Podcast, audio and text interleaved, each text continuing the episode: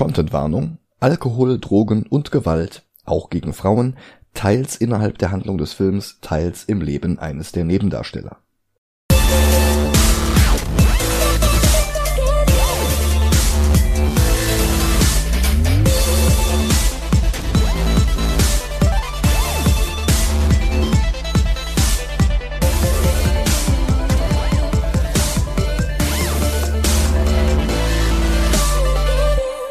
Hallo und willkommen zu Movie Gelantes. Hi, Mein Name ist Michael Heide mein Name ist Dennis Kautz.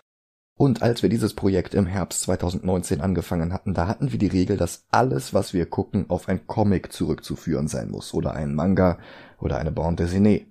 Ausnahme war bisher nur die erste Folge in jedem April, wo wir Jahr für Jahr versuchen, uns gegenseitig den schlechtesten Film aller Zeiten zu zeigen.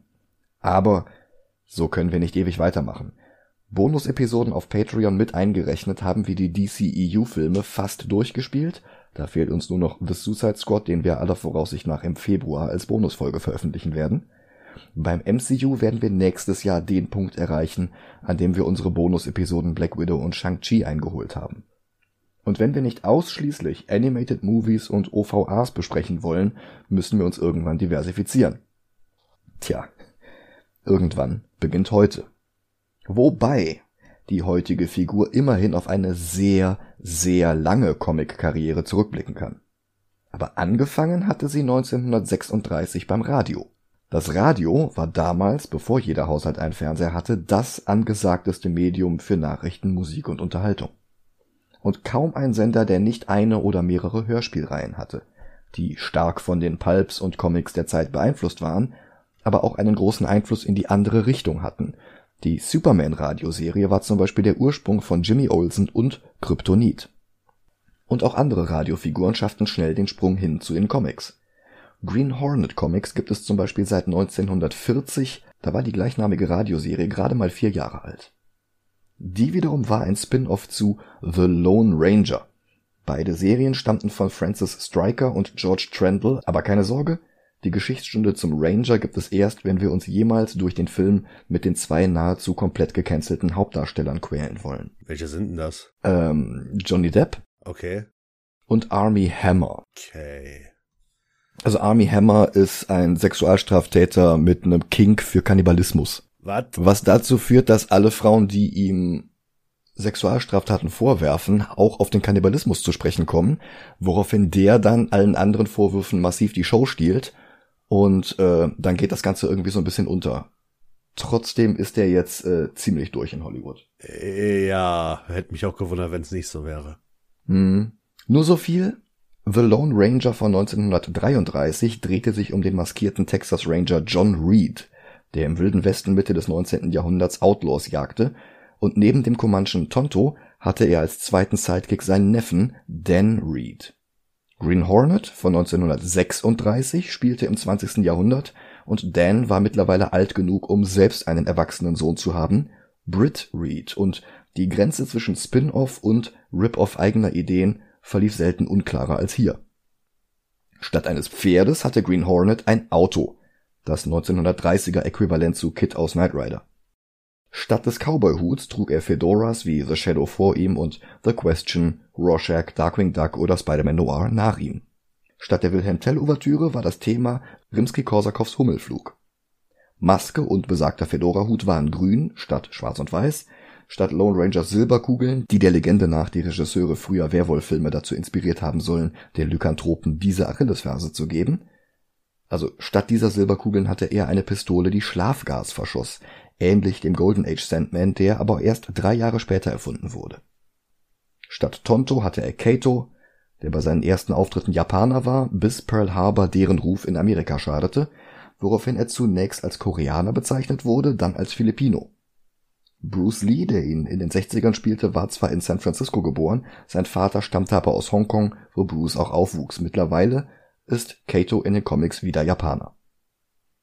Und im Gegensatz zu seinem Großonkel war Britt Reed ein reicher Zeitungsverleger, dessen maskiertes alter Ego alle für einen Verbrecher hielten, was er ausnutzte, um in der Unterwelt aufzuräumen. Aber im Grunde waren das alles zeitgenössische Updates und nicht wirklich signifikante Unterschiede. 1940 folgte dann neben zwei Kinoreihen auch schon die erste Green Hornet Comicserie und der erste Roman. 1966 kam dann die TV-Serie mit Van Williams als Hornet und Bruce Lee als Kato. Produziert von William Dozier, der auch für Batman 66 verantwortlich war. Die Sendung hatte darum auch mehrere Crossover mit Adam West und Burt Ward als Batman und Robin. Ach krass. Hm? Die Lizenz für Green Hornet Comics wurde im Laufe der Jahrzehnte von einem Verlag zum anderen gereicht. Aktuell ist sie bei Dynamite Comics, wo Autoren wie Kevin Smith, Mark Waid oder Matt Wagner neue Geschichten schrieben. Dass der unglaubliche Erfolg von Tim Burtons ersten Batman-Film einige Trittbrettfahrer inspiriert hatte, davon haben wir schon in Folge 8 gesprochen, als es um Dick Tracy ging. Denn Hollywood verfilmte nach 1989 nicht einfach die größten Superhelden, sondern stattdessen Pulp-Figuren wie The Shadow oder The Phantom oder Pulp-inspirierte Figuren wie Darkman oder auch The Rocketeer, den wir in Folge 45 besprochen haben. Und ein Green Hornet-Film war damals schon in Planung. Universal versuchte einen Film zu produzieren und Eddie Murphy war fest entschlossen, die Hauptrolle zu spielen. Der kam für die Produzenten aber nicht in Frage. Stattdessen waren damals George Clooney, Vince Vaughn, Greg Kinnear und Marky Mark im Gespräch gewesen. Und für Kato hatte Jason Scott Lee unterschrieben. Der war zwar nicht mit Bruce Lee verwandt, aber hatte ihn für Dragon the Bruce Lee Story gespielt. Ein Film, der auch die Dreharbeiten von Green Hornet gezeigt hatte, mit einem Cameo von Van Williams, dem Green Hornet aus den 60ern, als Regisseur der Serie. Als Regisseur für das Hornet Reboot war damals schon Michel Gondry an Bord, der bis dahin nur Videoclips gedreht hatte, allerdings erstaunlich originelle, unter anderem für Björk, Foo Fighters, Daft Punk und die White Stripes. Nach anderthalb Jahren wurde der Film dann allerdings gecancelt. Christopher McQuarrie wagte einen Neustart, der war Drehbuchautor der üblichen Verdächtigen und außerdem verantwortlich für die letzten ungefähr 70 Tom Cruise Filme. Nach McQuarrie versuchte sich Kevin Smith am Skript, zwischendurch war mal kurz Jet Li als Kato im Gespräch gewesen. Unter Smith wäre Jake Gyllenhaal fast Green Hornet geworden, aber dann übernahm Seth Rogen die Rolle des Hauptdarstellers, Produzenten und Drehbuchautoren, zusammen mit Evan Goldberg, mit dem Rogen auch schon Superbad und Pineapple Express geschrieben hatte die beiden kennen sich seit ihrer Schulzeit in Vancouver.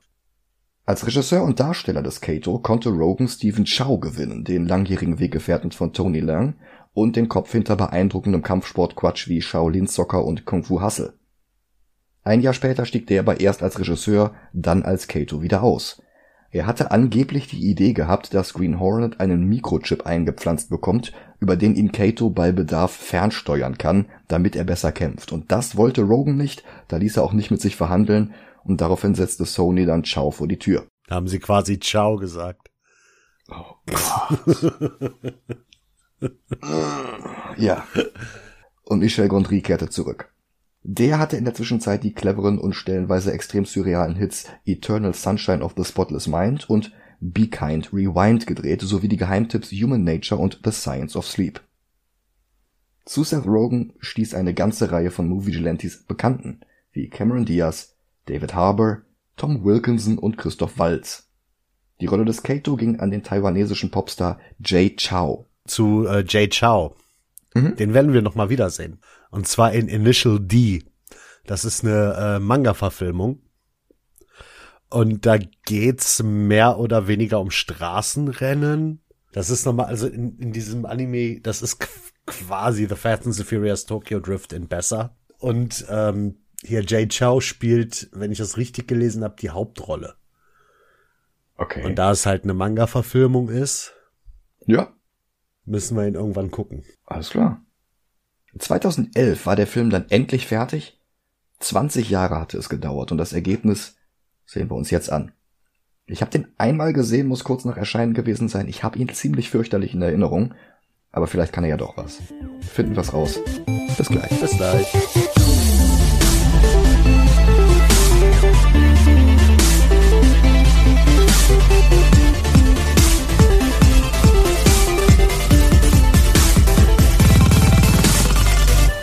Wir wieder. Hm. Es ist nicht ganz der Totalausfall, den ich in Erinnerung hatte, aber gut ist der Film leider wirklich nicht. Und das ist schade. Keine der beteiligten Personen konnte auch nur ansatzweise ihre Stärken ausspielen. Was daran liegt, dass sie bei der Produktion alle in unterschiedliche Richtungen wollten. Sony wollte ein Blockbuster-Franchise. 120 Millionen Dollar Budget, jetzt gebt uns mal unseren eigenen Batman.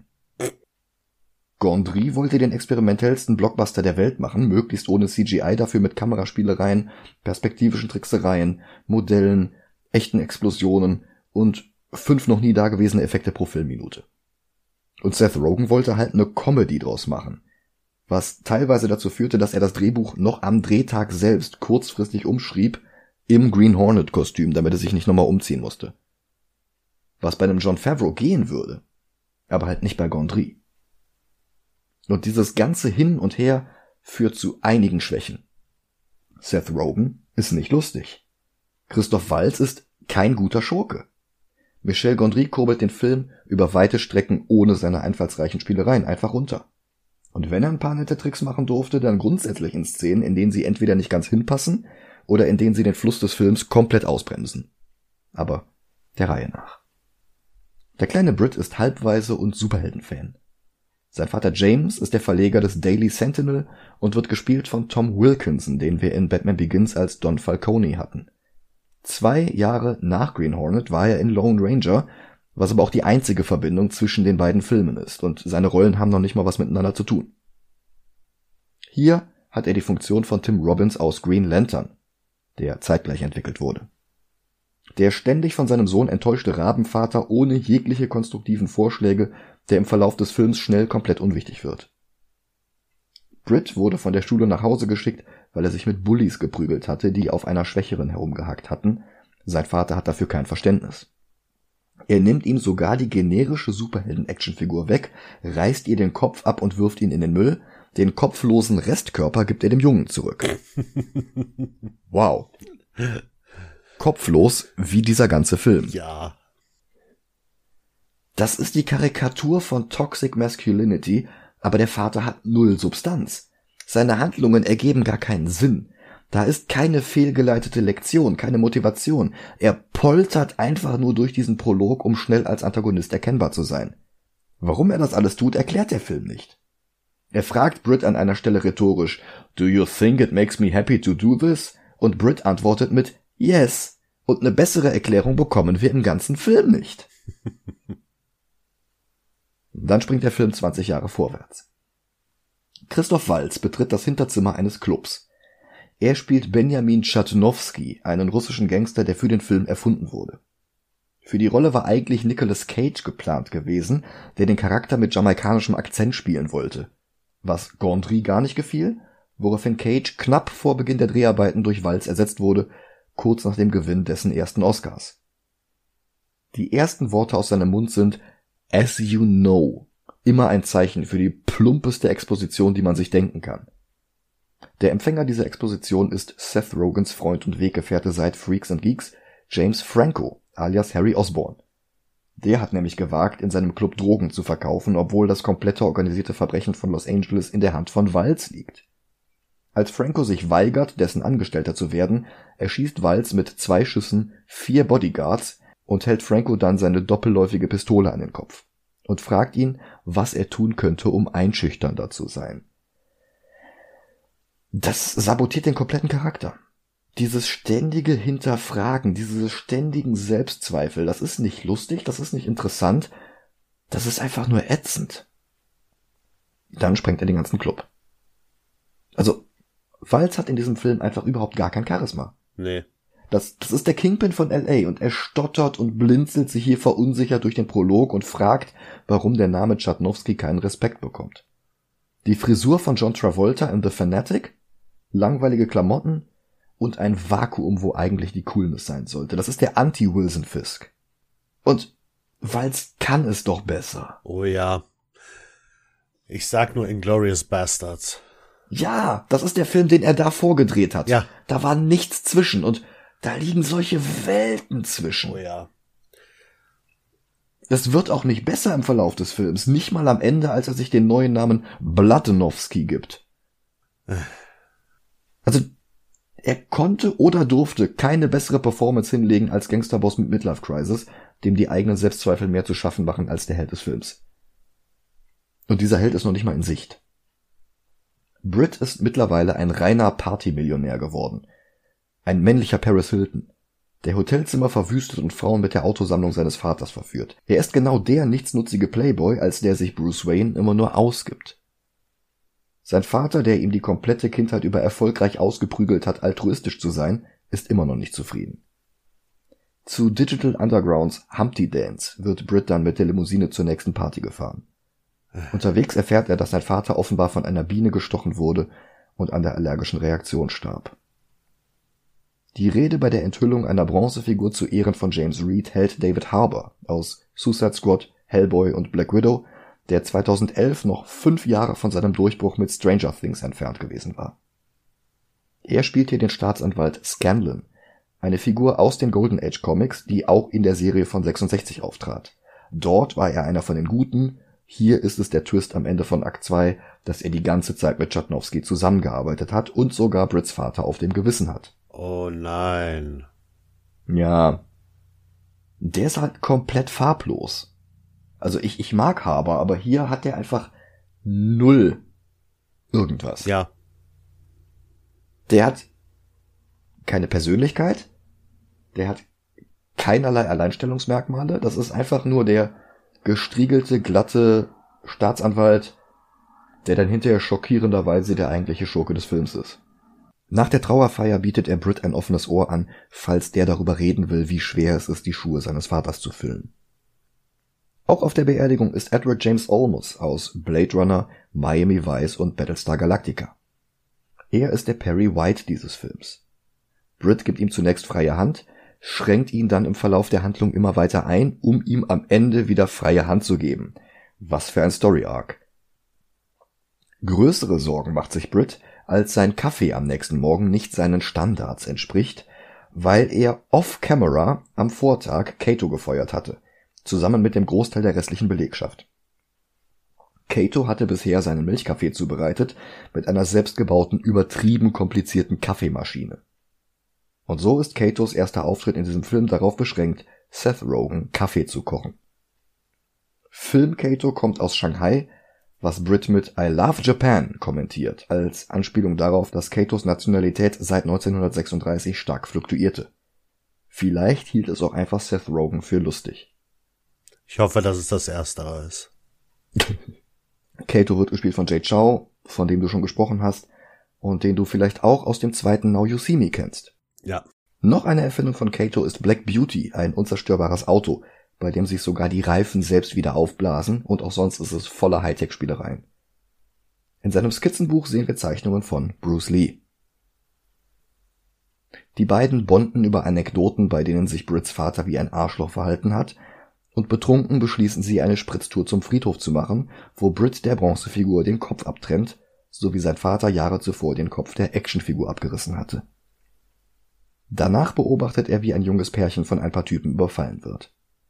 Jetzt hat er eh noch Hut, Trenchcoat und ein Tuch über Mund und Nase, weil er bei seiner Bart Simpson Nummer mit der Statue nicht erkannt werden wollte. Also konfrontiert er die Gang, die ihm allerdings haushoch überlegen ist und Kato rettet ihm das Leben. Bei der Action darf sich dann Michel Gondry endlich mal austoben und er gibt Kato eine Art Detective Vision wie in den Batman Arkham Spielen. Ein Blick scannt die Situation nach Waffen ab und lässt ihn dann analytisch wie Guy Ritchies Sherlock Holmes einen Gegner nach dem anderen ausschalten. Das ist auf seine Weise auch irgendwie beeindruckend, aber es ist weit entfernt von der Eleganz eines Bruce Lee. Was mir gefällt, ist der Trick, identische Autos in einer Reihe hintereinander zu parken, was aus der richtigen Perspektive gefilmt wie Nachbilder aussieht, die die Dynamik der Szene aber leider auch nicht richtig verstärken. Dann fliegen sie mit dem Bronzekopf zurück zu Black Beauty und fahren nach Hause. Die Polizei nimmt die Verfolgung auf, aber Katos Fähigkeiten als Fahrer und die Gadgets im Auto verhelfen ihnen zur Flucht.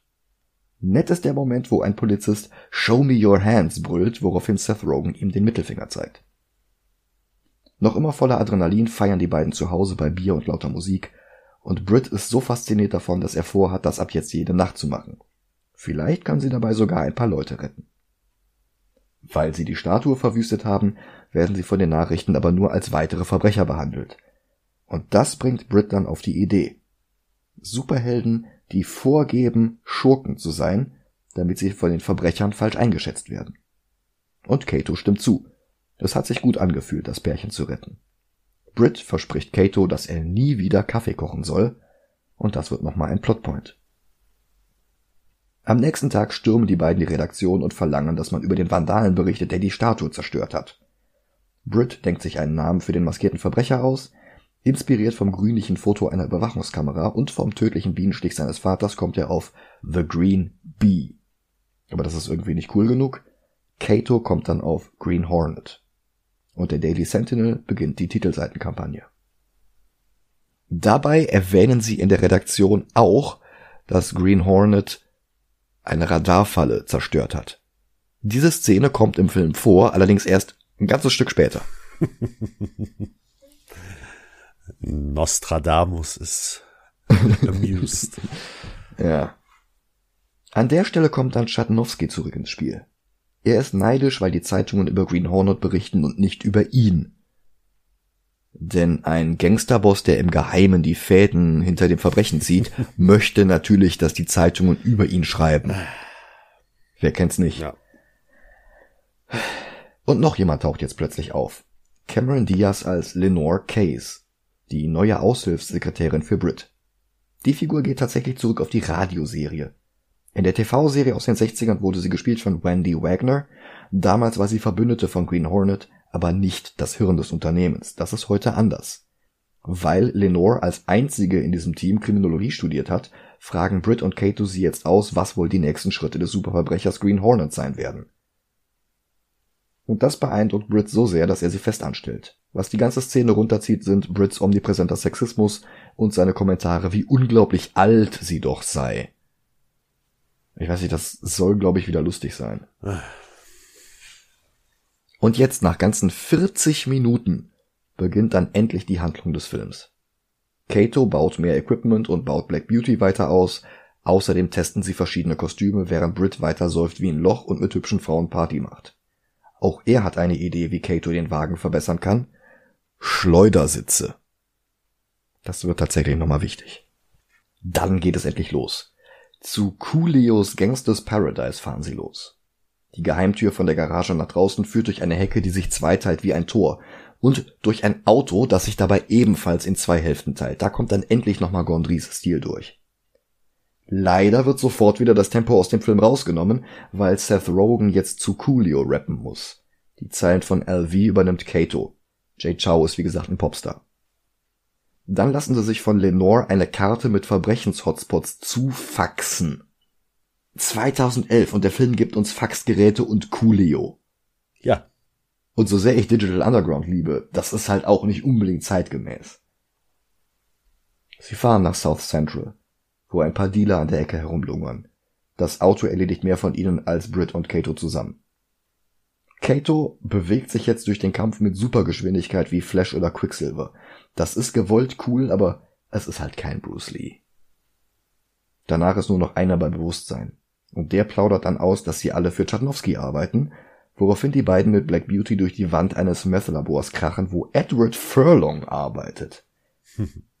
Der hatte nach Erfolgen mit Terminator 2 und American History X eine lange Geschichte voller Alkohol, harten Drogen und häuslicher Gewalt.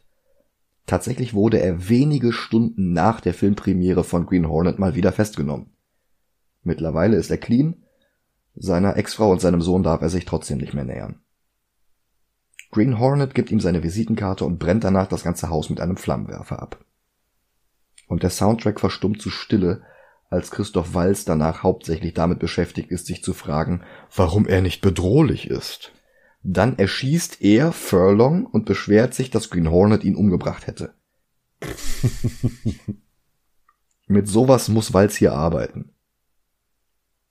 Brits Kampagne, seine Zeitung alle Taten von Green Hornet weiter aufbauschen zu lassen, stößt jetzt auf ein Hindernis. Seit Sheriff Hopper Staatsanwalt von Los Angeles geworden ist, nehmen die Verbrechen kontinuierlich ab, und seine Wiederwahl hängt davon ab, dass das so weitergeht. Wenn der Daily Sentinel jetzt inflationär die Verbrechen von Green Hornet aufbauscht, dann ist das dabei nicht hilfreich. Und das könnte tatsächlich ein Dilemma in diesem Film sein, wenn es nicht dadurch aufgelöst wurde, dass Scanlon heimlich mit Chernowski zusammenarbeitet. Es folgt eine Montage, in der Kato und Green Hornet weiter das Verbrechen bekämpfen. Wobei uns Gondry erstaunlich wenig davon zeigt. Stattdessen zeigt er mehr, wie die beiden an der Tankstelle herumalbern, wie unfähig Seth Rogen mit seinem Kraftomaten hantiert Wir sehen mehr Titelseiten des Daily Sentinels als die Aktionen, die auf die Titelseiten kommen. Scanlon und Schatnowski ärgern sich einzeln darüber. Wir erfahren hier noch nicht, dass beide auf derselben Seite stehen. Und wieder macht das Auto mehr Arbeit als Kato oder gar Green Hornet selbst. Und jetzt kommt die Szene, wo sie in die Radarfalle geraten und Kato die Kamera abschießt. Sinn würde es ergeben, wenn das am Anfang bei der Verfolgungsjagd nach der Statue gewesen wäre, aber stattdessen kommt das einfach jetzt. Dann frühstücken die beiden und Kato ernennt Brit zu seinem Bruder und schenkt ihm die selbstgebaute Gaspistole. Und Brit ist beleidigt, weil Kato keine Gaspistole braucht. Dann schießt er sich selbst K.O. und schläft elf Tage durch. Kato hat ihm in der Zwischenzeit eine Windel angezogen. Und ein paar weitere Black Beauties gebaut. Und das Gas neu dosiert, sodass man davon nur noch eine Stunde ausgenockt wird, woraufhin Brit ihm das Gas ins Gesicht schießt. Danach teilt ihm Lenore mit, dass Staatsanwalt Scanlon mit ihm reden will. Was er nicht ignoriert ist, dass Kato mit ihr flirtet. Woraufhin er ihn doch noch Kaffee kochen schickt. Und Lenore ins teuerste Dunkelrestaurant einlädt, das die Stadt zu bieten hat. Weißt du noch Dunkelrestaurants damals 2011? Dass Brit jetzt Lenore einlädt, macht wiederum Kato wütend. Und die beiden streiten jetzt völlig unsinnig, weil wir die Hälfte des Films erreicht haben und ein zweiter Plotpoint benötigt wird. Also fahren die beiden nach Hause und Kato düst gleich wieder los und lügt Brit vor, dass er sich mit einem Tony trifft. Stattdessen fährt er zu Lenore. Beim Klavierspielen legt er den Arm um sie. Sie schwärmt von Green Hornet, er will wissen, was sie von Kato hält und sie sagt, ist egal, die beiden werden eh nicht mehr lange leben. Wer auch immer das Verbrechen in der Stadt kontrolliert, wird es sich nicht von Hornet abnehmen lassen und wird alles tun, um die Konkurrenz auszuschalten. Tatsächlich nutzt Chatnowski jetzt endlich eine von Green Hornets Visitenkarten, um ihm eine E-Mail zu schreiben. 2011. Er schlägt ihm eine Kooperation vor und setzt ein Treffen an. Kato warnt, es könnte eine Falle sein. Er will aber nicht zugeben, dass er das von Lenore gelernt hat. Britt ist immer noch beleidigt und will jetzt ohne Kato zum Treffen erscheinen. Dieses ganze Rumgezicke, das Batman und Robin so nach unten gezogen hat, übernimmt jetzt einen Großteil des Films den Schwerpunkt. Und es ist natürlich tatsächlich eine Falle.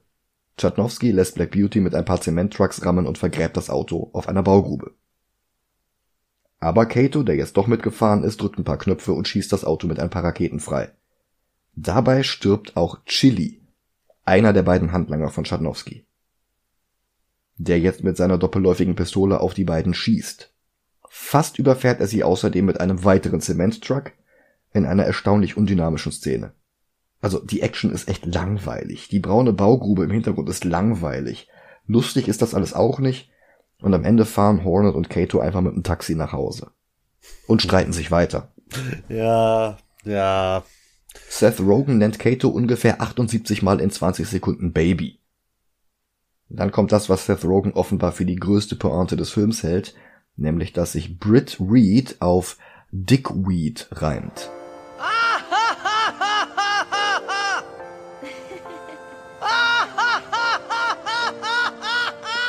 Die beiden streiten und streiten und es wird einfach nicht besser. Dann gibt Britt Kato eine Ohrfeige, der schlägt zurück und die beiden prügeln sich jetzt durchs Wohnzimmer. Es ist viel zu lang, viel zu langweilig, die Choreografie ist öde und Gondry hat nicht einmal seine abgedrehten Ideen einbauen dürfen, die sonst sein Markenzeichen sind. Das originellste ist, dass Kato für zwei Sekunden mit einem Mofa durchs Haus fährt, was aber auch nirgendwo hinführt. Die beiden landen im Pool, Britt feuert Kato, aber dann findet er heraus, dass Kato nicht schwimmen kann und wirft ihm einen Aufblashummer zu. Kato zieht sich raus und taucht dann pitchnass bei Lenore auf, aber die schlägt ihm in die Magengrube, weil Brit sie angerufen und gefeuert hat, und es hat klingen lassen, als hätte Kato ihm irgendwelche Lügen über sie erzählt, dass er sie flachgelegt hätte. Bei Chilis Beerdigung ruft Schatnowski ein Kopfgeld auf Green Hornet aus. Eine Million Dollar, tot oder lebendig, lieber tot. Ein Splitscreen demonstriert, wie sich die Nachricht in der Unterwelt verbreitet. Und das ist scheinbar ein einzelner Take, bei dem sich die Kamera immer weiter aufteilt, bis wir hinterher ein Dutzend kleine Fenster nebeneinander haben. Das ist klassischer Gondry. Ja. Das erinnert mich an sein Video für Sugar Water von Chibo Matto, wo der Splitscreen ein und dieselbe in einem Take gedrehte Szene einmal vorwärts und einmal rückwärts laufen ließ, so dass sich beide Bildhälften in der Mitte des Videos trafen und dann wie ein Palindrom wieder auseinandergingen. So ungefähr ist das hier. Da kann Gondry endlich mal zeigen, was er kann. Und es ist nach wenigen Sekunden auch schon wieder vorbei. Dann geht das Ganze über in eine Sequenz, in dem sehr viele inkompetente Verbrecher einfach nur sieben zufällig grün gekleidete Leute umbringen, von denen allerdings niemand Brit Reed ist. Das ist so pointless. Mhm. Britt erfährt davon aus der Zeitung und Edward James Olmos gibt ihm die Schuld an den Toten. Und jetzt meldet er sich endlich bei Scanlon. Er macht sich Vorwürfe und Scanlon hat Verständnis. Er macht Britt außerdem Vorschläge, wie die Zeitung über Green Hornet ab jetzt berichten könnte. Nämlich so, dass es ihm, Scanlon, bei der Wiederwahl hilft. Dafür könnte Scanlon ihn auch finanziell kompensieren. Britt wirft ihn raus und geht alte Akten durch mit abgelehnten Artikeln. Sein Vater hatte mit Scanlon zusammengearbeitet. Der hatte sich auf diesen Deal eingelassen und Scanlon gut dastehen lassen, zumindest eine Zeit lang. So wie Czarnowski. Aber der erkennt das jetzt und will das ändern. Er will sich als Blatnowski rebranden. Und dazu tötet er als erstes seinen verbliebenen Handlanger Popeye, weil der die Idee scheiße findet, dass Blatnowski ab jetzt nur noch rot trägt. Was auch total langweilig ist. Ja, und total scheiße für Leute mit Rot-Grün-Schwäche. Uh, ja, glaube ich.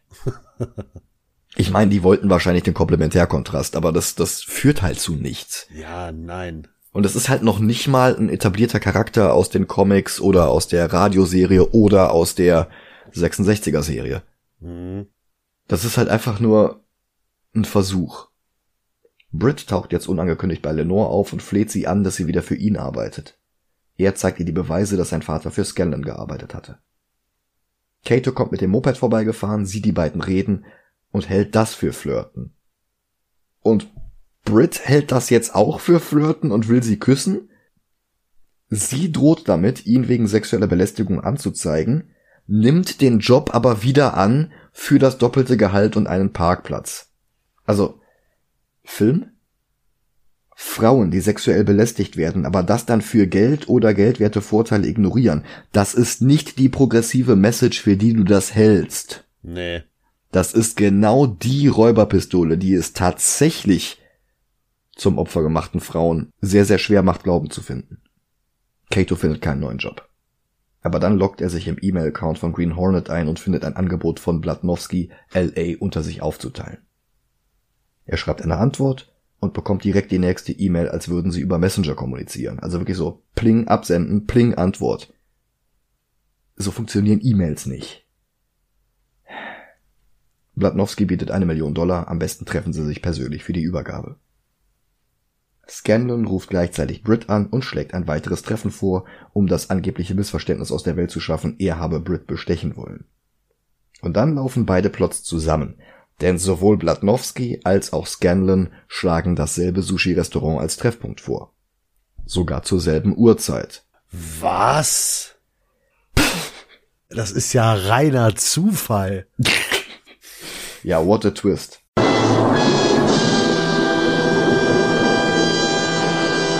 Ja. Und direkt der nächste Twist. Blatnowski verlangt von Green Hornet, dass er für die Million Dollar jemanden tötet, nämlich Britt Reed.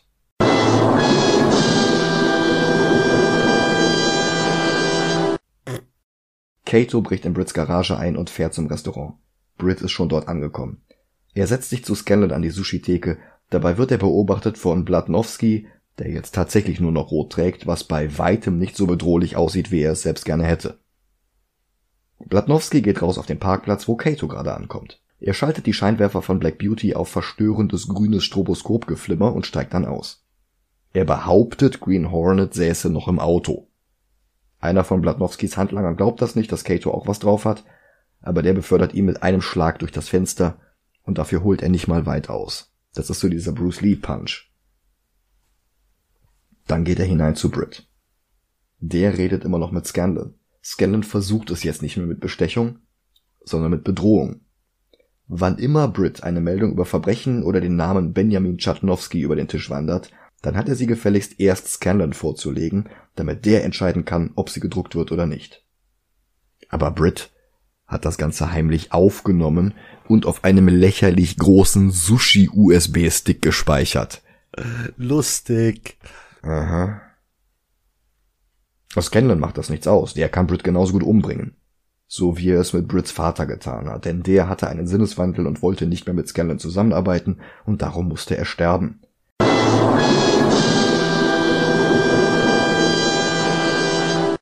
Mein Gott, ein knaller Twist nach dem anderen. Britt zieht sich jetzt in sein Gehirn zurück für eine Montage, in der er noch einmal alles zusammenfasst, was der Film uns bis hierhin an Fakten gegeben hat. Was Gondry mit ein paar Flourishes präsentiert, aber zum einen wissen wir das alles hier schon und zum anderen bringen diese Spielereien an dieser Stelle gar nicht so viel. Da wollen wir eigentlich nur die Konfrontation zwischen Green Hornet und Kato. Hm. Immerhin ist es ganz nett, dass der Film so tut, als würde Britt das alles innerhalb weniger Sekunden verstehen bloß um wieder in die Welt außerhalb von seinem Kopf zu schneiden, wo in der Zwischenzeit ganze fünf Minuten verstrichen sind, die er mit offenem Mund da rumgesessen hat. Und dann sagt Scanlan, dass Brit jetzt getötet wird von Green Hornet. Und dann taucht Kato hinter Brit auf mit einer Pistole. Blatnowski hat in der Zwischenzeit herausgefunden, dass niemand im Auto sitzt. Und als Kato die Waffe auf Scanlan richtet, kommt Walz mit seinen Leuten herein und Chaos bricht aus. Britt und Kato können aber zum Auto fliehen und losfahren. Scanlon steigt zu Blatnowski in den Wagen und es gibt eine Verfolgungsjagd, die jetzt quasi den Rest des Films dauert. Blatnowski und Scanlon haben beide unabhängig voneinander herausgefunden, dass Britt Reed Green Hornet ist. Es kommen diverse Handlanger hinzu, aber Black Beauty ist voller Maschinenpistolen. Und Green Hornet ballert jetzt einfach rum wie Batman bei Zack Snyder obwohl auch er eigentlich einen Kodex gegen das Töten hat. Darum ja die klassische Gaspistole. Aber auch die Autos von Blatnowskis Leuten sind mit Waffen vollgestopft wie Mask-Fahrzeuge. Britt übernimmt das Steuer, Kato steigt während der Fahrt aus, springt auf andere Autos und besiegt Blatnowskis Handlanger einen nach dem anderen. Leider auch wieder sehr unbeeindruckend. Britt ist völlig überfordert und löst den Flammenwerfer aus, aber dann steigt Kato wieder ein und übernimmt das Steuer wieder. Die Verfolgungsjagd endet vor der Daily Sentinel Redaktion, wo die Handlanger von Bladnowski das Feuer auf Britt und Cato eröffnen. Dann geht die Verfolgungsjagd weiter und sie krachen ins Gebäude. Britt verliert dabei den USB-Stick, auf dem die Unterhaltung mit Scanlon gespeichert ist, und er wandert auf die Druckerpresse zu. Uh, wie spannend. Britt muss jetzt den Stick vor der Zerstörung retten, während er von Bladnowskis Leuten beschossen wird. Schafft er dann aber auch sofort. Szene vorbei und die Verfolgungsjagd ist noch nicht zu Ende. Er versteckt sich zwischen riesigen Rollen noch unbedrucktem Zeitungspapier, was kurz die Fahrt aus der Szene nimmt, aber sie finden ihn schnell. Macht aber nichts, Kato ist jetzt mit dem Auto da und Bridge steigt wieder ein. Sie fahren im Auto mit dem Fahrstuhl nach oben. Der Fahrstuhl trennt den Wagen in zwei Hälften wie die Karre an der Hecke. Woraufhin sie mit dem halben Auto durch die Redaktionsräume heizen, beschossen von Bazookas. Das sind alles praktische Effekte da ist nix mit CGI. Das ist wirklich alles so gedreht worden. Die haben irgendwie 30 Autos gehabt und haben irgendwie die Hälfte davon verschrottet. Mhm. 120 Millionen Dollar sind hier hineingeflossen und das hat nicht wirklich Production Value. Das, das, das hat nicht wirklich, man, man sieht diese 120 Millionen nicht auf der Leinwand. Nee. Irgendwie nicht. Naja. Kato liefert sich eine Schießerei mit den anderen und das verschafft Brit die Zeit, den Stick in einen Computer zu stecken und die Unterhaltung hochzuladen, natürlich nicht ohne spannenden Hollywood-Klischee-Ladebalken. Und dann geht bei der gesamten Schießerei der Strom aus, aber praktischerweise nur der für das Licht, der Computer arbeitet weiter. Kato schaltet im Dunkeln seine Gegner aus. Doof nur, dass wir davon auch nicht viel sehen können, weil die Szene schlecht beleuchtet und desorientierend gefilmt ist. Brit bekommt jetzt die Fehlermeldung, dass der USB-Stick leer wäre. Scanlon kommt dazu und Brit wirft den Stick in die Trümmer der Redaktionsräume, damit Scanlon Zeit mit Suchen verschwenden muss. Dann sieht Green Hornet, dass Christoph Walz Kato mit seiner Waffe bedroht. Aber Blatnowski hatte es sich zum Glück in den Kopf gesetzt, seinen Opfern eine Catchphrase vorzutragen, bevor er sie tötet. Eine erstaunlich komplizierte und lange Catchphrase. Ja, das ist so, das ist genauso wie äh, Mr. Bond. Ich habe sie gefangen. Ich erzähle Ihnen jetzt erstmal zehn Stunden lang, was eigentlich der Plan war, bis Sie entkommen können. das ist halt wieder der Versuch, hast du schon mal im fallenden Mond nicht mit dem Teufel getanzt. Aber das war cool. Hier ja. ist es, For be it my mask or your blood, red will be the last color you will ever see. Okay, Bane. For be it my mask or your blood. Ja, das wäre zumindest lustig gewesen. Aber Christoph Walz gibt dem halt nichts. Der rattert das einfach monoton runter. Mhm. Britt schaltet jetzt in die Detective Vision und er eilt los, um an Blatnowskis Leuten vorbei zu Kato vorzudringen und ihn zu retten. Er stolpert. Aber das lenkt Blatnowski zum Glück ab, sodass Kato ihn jetzt besiegen kann. Blatnowskis zwei Pistolenläufe rammen sich ihm in die Augen und, naja, er ist halt tot. Dann kommt Scanlan dazu, aber auch die Polizei. Scanlan weist die Polizei an, auf Green Hornet zu schießen. Der steigt wieder mit Kato in das halbe Auto und rammt Scanlan zum Fenster hinaus. Scanlan stürzt in die Tiefe, begraben von der halben Karre. In seinem Mund der USB-Stick. Auf dem übrigens nichts drauf ist. Ich weiß nicht, ob du die Szene mitbekommen hast. Ja. Ich schon, aber Scanlan halt nicht. Warum hat er den jetzt im Mund? Soll das lustig sein? Ich, ich, ich verstehe nicht, was das soll. Ich glaube, der steckt sich den vorher in den Mund.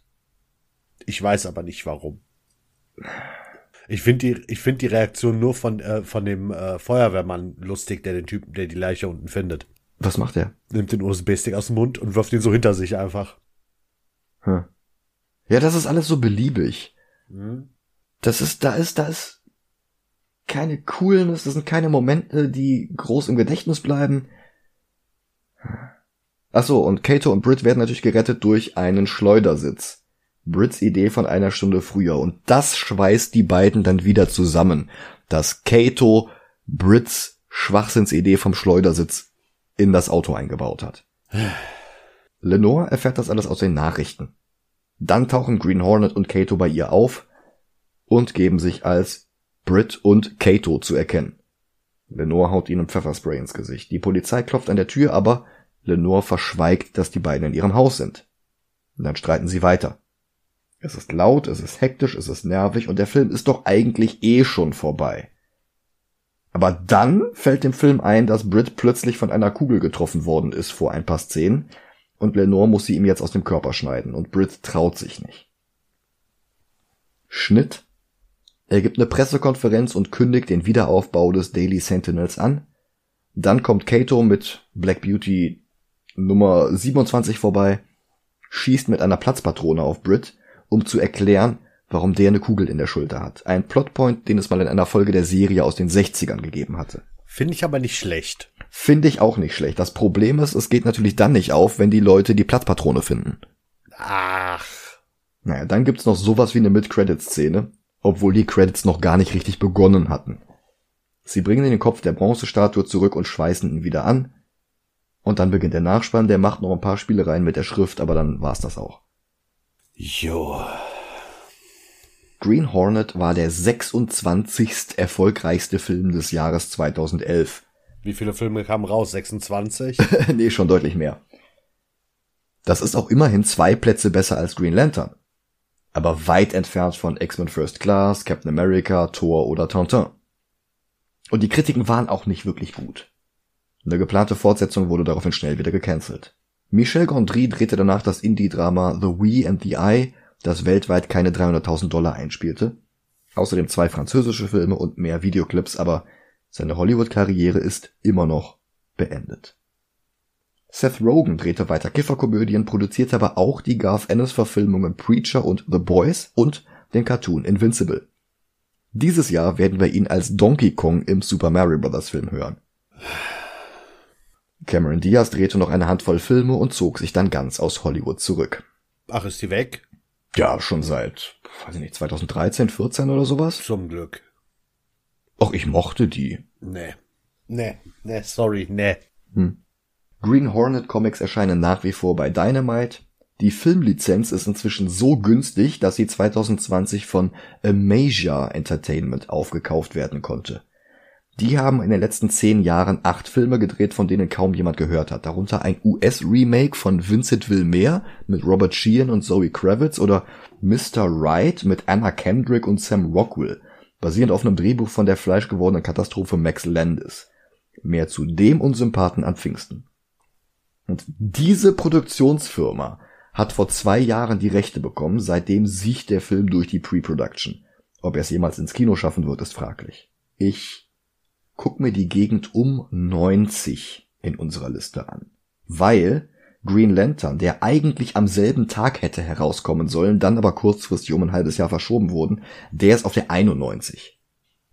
Ich finde Green Hornet weniger schlimm. Echt? Ja, ich habe aber auch einen Deckel. Okay. Also höher will ich nicht gehen als Dick Tracy. Oh. Der halt auch so einen Charakter aus der Ära nimmt, der halt auch mit einem Hut und einem Trenchcoat rumläuft. Bloß, ich habe einen Grund, warum Dick Tracy besser ist. Okay. Trotz allem Lazytown Make-up, Al Pacino ist da um Längen besser als Christoph Waltz hier. Ja. Genau in der Mitte zwischen Lantern und Tracy ist Turtles 2 und das ist gar kein so schlechter Vergleich. Ich würde ihn aber wahrscheinlich sogar noch unter Heavy Metal setzen, weil der hatte wenigstens mehr Persönlichkeit. Also ich muss gestehen, ich fand Green Lantern meilenweit besser. Echt? Ja. Green Lantern hat irgendwo an gewissen Stellen noch Spaß gemacht. Green Hornet. Oh, nee. Der, der Film ist einfach von vorne bis hinten, bis auf die Szene mit, äh, dass sie am Ende so tun, als würde äh, äh, er angeschossen werden, damit er halt operiert werden kann. Mhm. Hatte der Film nichts, was mich vom Hocker gerissen hat. Und Green Lantern hatte wenigstens noch dieses Ding mit Sinestro. Sinestro war der bessere Schurke, das stimmt. Aber ansonsten sehe ich das genau umgekehrt. Da hatte Green Lantern überhaupt nichts, was mir Spaß gemacht hätte. Und Green Hornet hatte wenigstens hier diese Szene mit den identischen Autos hintereinander oder mit diesem Splitscreen, wenn sich da die, äh, die Information über das Kopfgeld da in der Unterwelt verteilt. Ja, aber äh, so vom Plot her, ich weiß, es ist nicht wirklich ein Plot, aber dass Sinestro nicht der Böse ist in diesem Film, gibt Green Lantern einfach so viel mehr als Green Hornet zu bieten hat. Ja, und nach dem Nachspann, als die Gefahr durch Parallax gebannt ist, bekommt er dann aus heiterem Himmel doch noch den gelben Ring. Ja. Was den Film wieder komplett zunichte macht. Ja, aber äh, alleine die Tatsache, dass Sinestro in dem Film selber nicht der Schurke ist. Ich meine, auch wenn er den gelben Ring bekommt, ist er nicht der Schurke. In dem Mhm. Moment. Finde ich alles viel besser als Green Hornet. Also ich nicht. Und, und Lucky Luke finde ich deutlich schlechter. Den fand ich da fast auch besser als Green Hornet. Ach komm. Nee, ernsthaft, ich sehe Green Hornet, sehe ich sogar da irgendwo bei Fantastic Four. Puh, nee, aber dafür hatte der dann doch ein paar zu viele Gondry-Elemente. Ja, aber dafür hatte Fantastic Four The Thing. Ja. Ich fand jetzt Kato auch nicht schlecht. Das ist halt kein Bruce Lee, aber wer ist schon Bruce Lee? Dann, dann machen wir äh, 91, aber mehr so 91 beide Filme. Ja, wie gesagt, die hätten eigentlich am selben Tag rauskommen sollen und das, das, das passt halt echt. Das sind beides solche Enttäuschungen. In beiden Fällen kann es der Regisseur besser, in beiden Fällen kann es der Hauptdarsteller besser. In beiden Fällen ist der Love Interest ziemlich blass und äh, gleichzeitig auch so eine so eine Machtgefälle-Geschichte. Ja, aber gut, wir, wir lassen es bei Platz 91. 91a und 91b. Genau. Nächste Woche begeben wir uns wieder ins DC Animated Universe. Genau. Und zwar reisen wir in die Zukunft. Dö, dö, dö. Bis dann. Vielen Dank fürs Zuhören. Macht's gut. Ciao, ciao.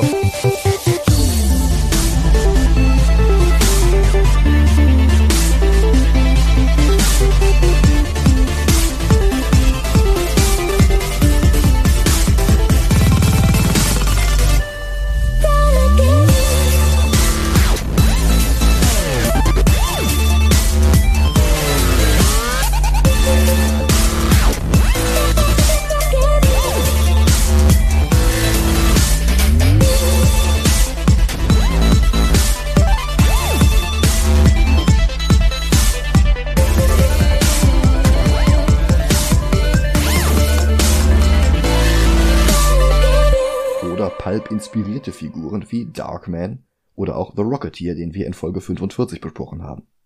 Habe ich besprochen gesagt? Ja. Er wusste gar nicht, dass du aus Texas kommst. Hallo, willkommen bei Movie Gelantes. Mein Name ist Michael Hyder. Howdy, Partner. Howdy, Partner.